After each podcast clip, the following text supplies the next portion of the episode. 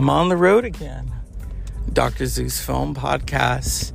Do you know I almost saw Willie Nelson, but that's 17 concerts. I'm on a roll. This really is one for the books. And yeah, tonight we're going to talk about music because film and music, as I've said before, go together. I only say that also because I know that Adam Simmons really feels that I should just talk about film. And I agree, yeah, I agree. But they're in bed together, film and music. You know, I am currently obsessed with everything Meshuggah. I saw them, as I told my cousin, I want more. It was amazing, not just visually, but they're one of those bands where they sound better live. It's almost they're you know, I think it's the compression because you know when you're recording it sounds different. And there are certain things that you know the engineer has to take out polish. But i remember and my cousin even could attest to this i showed him footage of how Meshuggah opened okay? And they opened in such a very it was a it was a i don't want to say grandiose it was a very intense like we're in space now, motherfuckers, kind of way. And that's like a film. It, it's like a good film. Seeing a good band is like going to the movies. It also depends on the film, whether it's Space Odyssey or The Seventh Seal or um, East of Eden. I'm, I'm throwing films out there. I am a big film nerd. Everyone knows it. I can name who did this. I can name who did the editing uh, to to my friend's um, delight because my friend used to be an editor, um, and he was one of those people where he would tell me, "Well, the movie was good, but the editing sucked." Like he loved. What is it? I'm trying to remember. Oh yeah, like we were talking about Milk. He loved the movie Milk, and he was born the same day as Harvey Milk. He knows who I'm talking about, don't you? But then he also saw Slumdog Millionaire, and he loved Slumdog Millionaire. But he said to me the editing in it sucked, but he loved the movie. So I said, so you can compartmentalize the editing, which you thought was horrible. Well, he says I didn't think it was horrible, but it wasn't as good as Milk.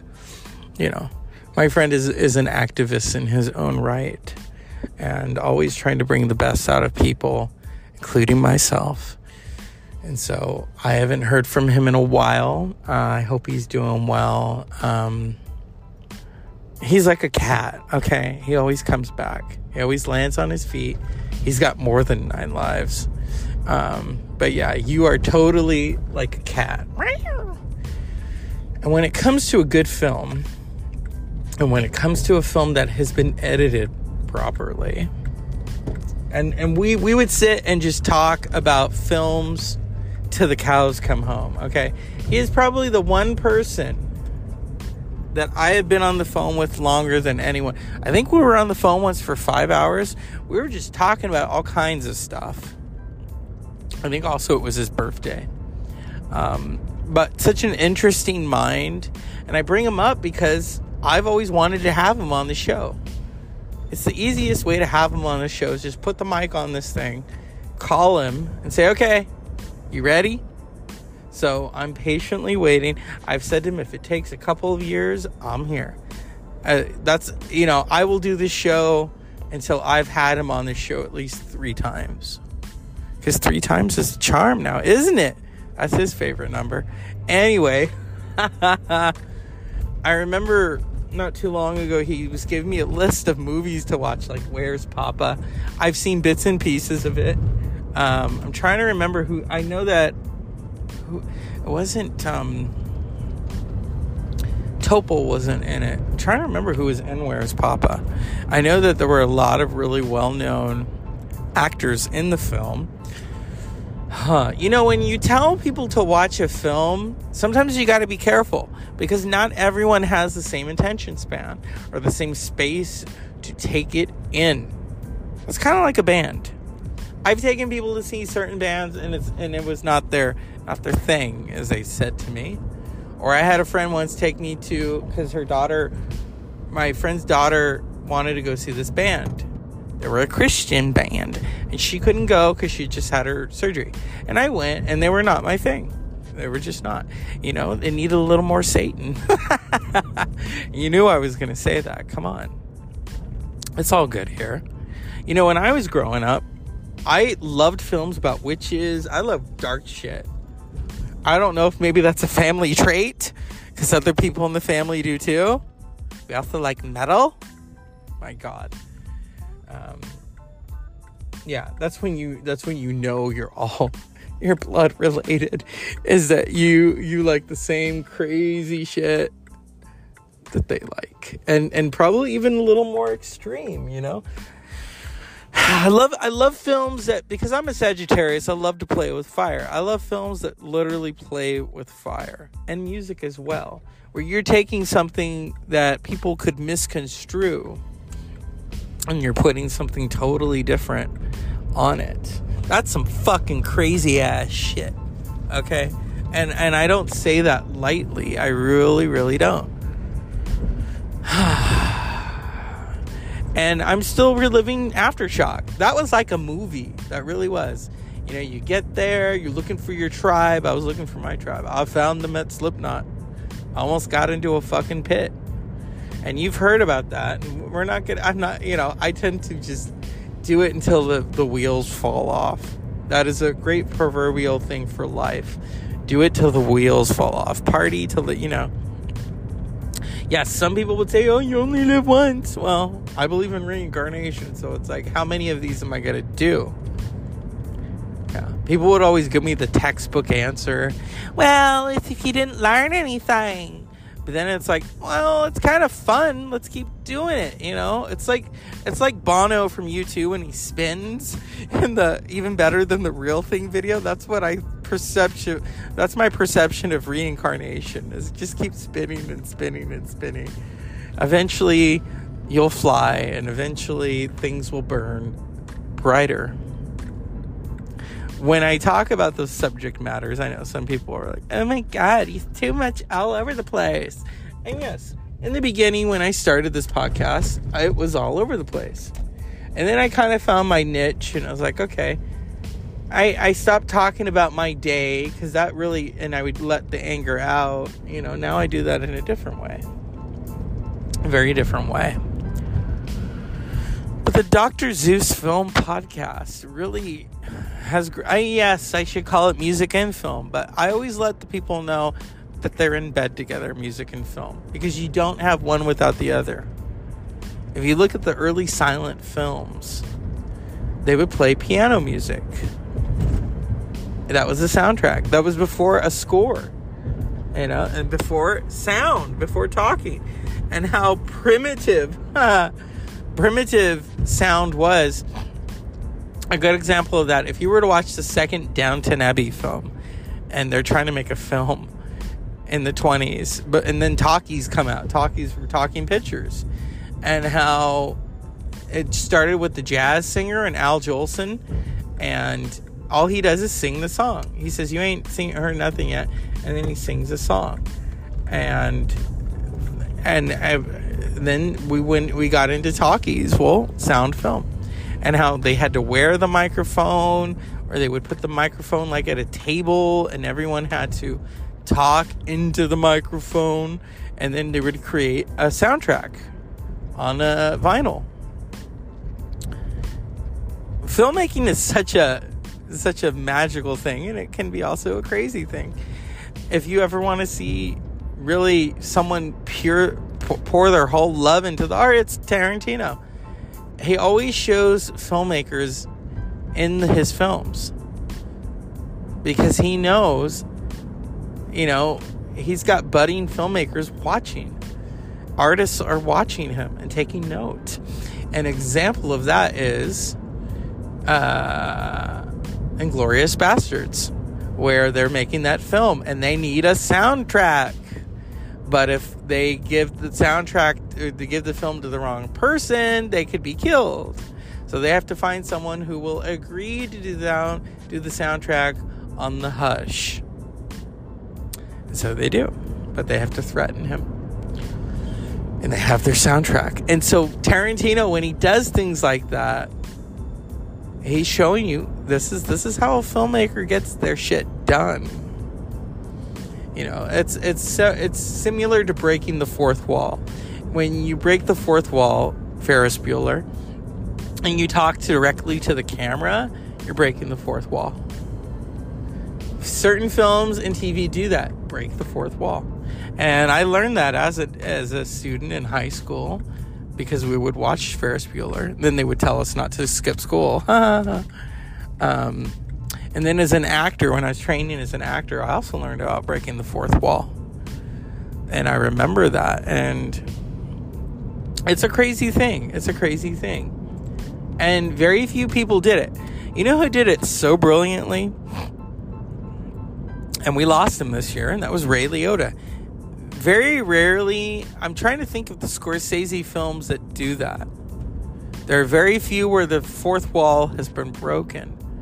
But with Ray Liotta as Henry Hill, oh, he slammed that fucking fourth wall down in the courtroom. Because there's that moment in the courtroom where he's talking about how they did everything. We paid cops, we did this. I had a sugar bowl full of cocaine. And now it's all over. And so see, and even toward the end, he looks at I get, you know, I get to live the rest of my life as a schmuck. That's why it's such a classic film. Yes, I know. Goodfellas inspired The Sopranos. But I'm going to tell you something. Uh, Sopranos is not as good as Goodfellas. Because Goodfellas is this movie. Just think of Goodfellas was a series. Oh yeah, they tried to do it. It's The Sopranos. One day I'll watch the series even more, and then I will agree, and we can disagree or whatever. And yes, it's been stated that that is Scorsese's masterpiece, and Scorsese didn't get the Oscar. Like all great artists, they didn't get the kudos. And he didn't get the kudos until 2007. But then at the same time, you're like, yeah, but you think of all the great work that he did. If he had not, if he had won the Oscar, would he have still done it? So there's always there's always that, you know, that which they throw out there, awards, or as Peter O'Toole called them, statues made of snow, and they melt. Yeah, because if you're an actor or you're a filmmaker, yeah, the nomination's great, but if you win, oh, that's a cherry on the cake right there. And everyone everyone knows that. Everyone knows that in the film industry. That is the highest honor. Even musicians have won it. And yesterday, I, I was going to do a show about him, but I thought no. And he also is an actor. He's an actor, he's a performer, and that's Eminem, Marshall Mathers, who turned 50 years yesterday. Marshall Mathers is the first hip hop artist ever to win an Oscar for Best Song. Right there. Followed by uh, 3 6 Mafia, It's Hard Out Here for a Pimp. My God, I love that song. But really, that was also the Academy awarding him, knowing, okay, we can't nominate you for acting, even though Eight Mile was a classic. And Brittany Murphy, I mean, come on, the late Brittany Murphy, and Curtis Hanson who also directed uh, 50, 50 or no, it wasn't Curtis Hanson. He directed Eight Mile, but someone else. Oh, okay, anyway.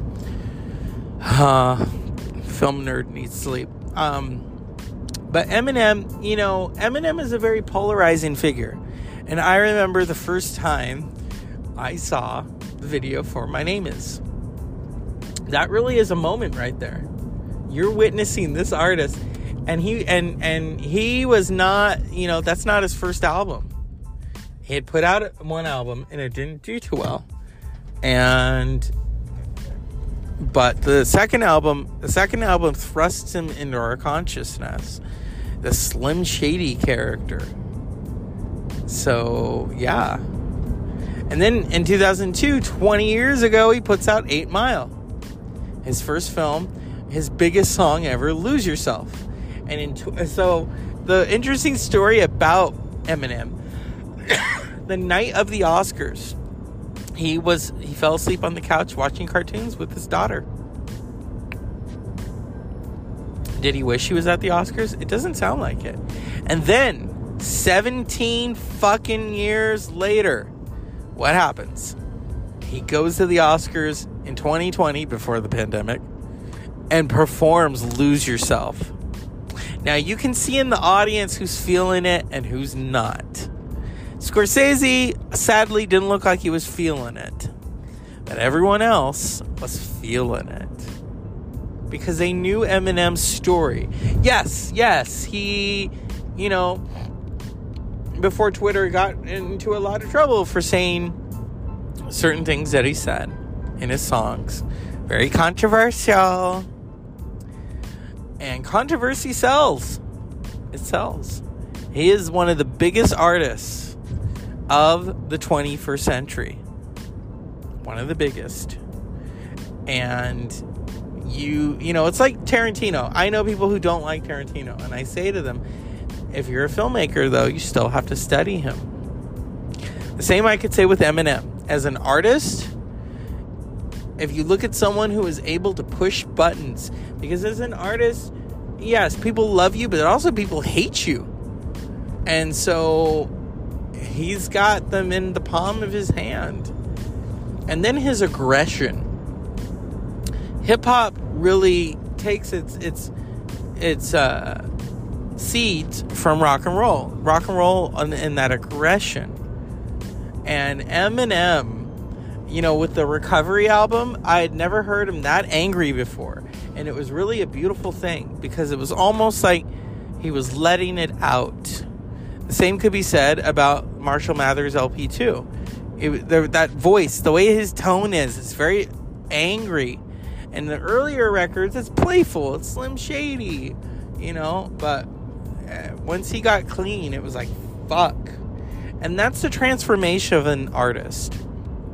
Filmmakers go through it, musicians go through it. Stanley Kubrick, you want to give an example of someone who really took the extremes and so, you know was known for make, doing multiple takes to the chagrin of many of his actors but then you look at the results.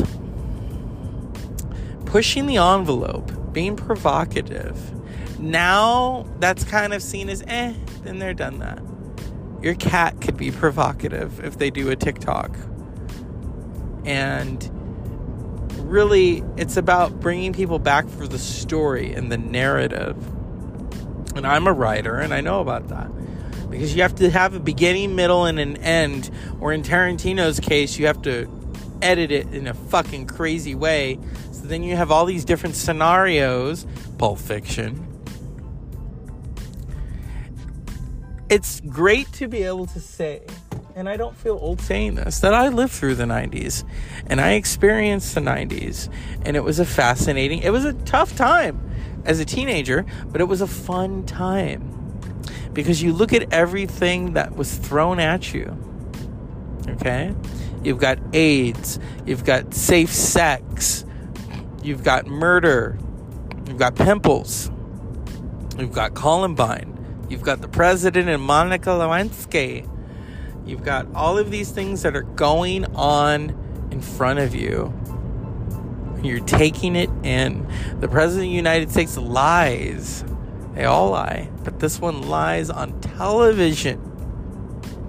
And the information age is born. Whoop! And then you have MP3s, and then you have MP4. My brother and I know all about that. You know, it's an MP3, you get the song for free to the chagrin of Metallica. And then an MP4 is the movie, or the music video, or something else. the file sharing age. Oh, the file sharing age was so fun when you could watch a movie for free. And and I'm sure my friend wouldn't put that past me because he did it too. He did it too. And then the same with the music industry. It's all relative. And it's the Dr. Zeus Film Podcast. Stitching it all together like Sally stitches her arms back together in Nightmare Before Christmas. And that's one of my niece's favorites because she said to me once she wished every day was Halloween. And I understand that. I totally understand that. So here at the Dr. Zeus Film Podcast, as I drive home, and what? Uh, okay, I don't think that's a flying saucer.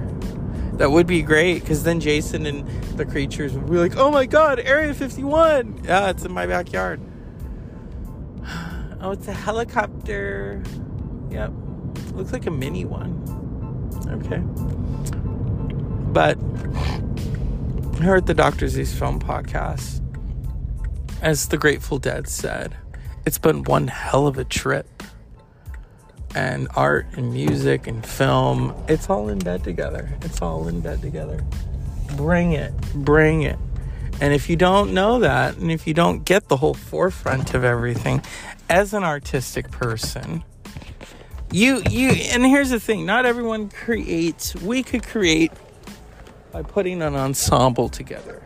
We could create by how we make our food it doesn't really have to be about music and it doesn't have to be about if I'm to paint like Frida Kahlo.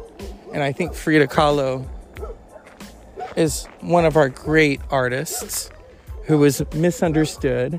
And a lot of artists, if the dogs would shut up, a lot of artists hit that, you know, the being misunderstood. That's just part of it. Because you have to stand out there by yourself, Andy Warhol and tell people, well, yeah, I'm an artist, but this isn't original. But what are you doing? Are you playing a trick on the public? No, it's not original. And he keeps repeating that in, in his voice. That's what art is. That's what a great film is. That's what great music is standing outside the lane and saying, fuck it.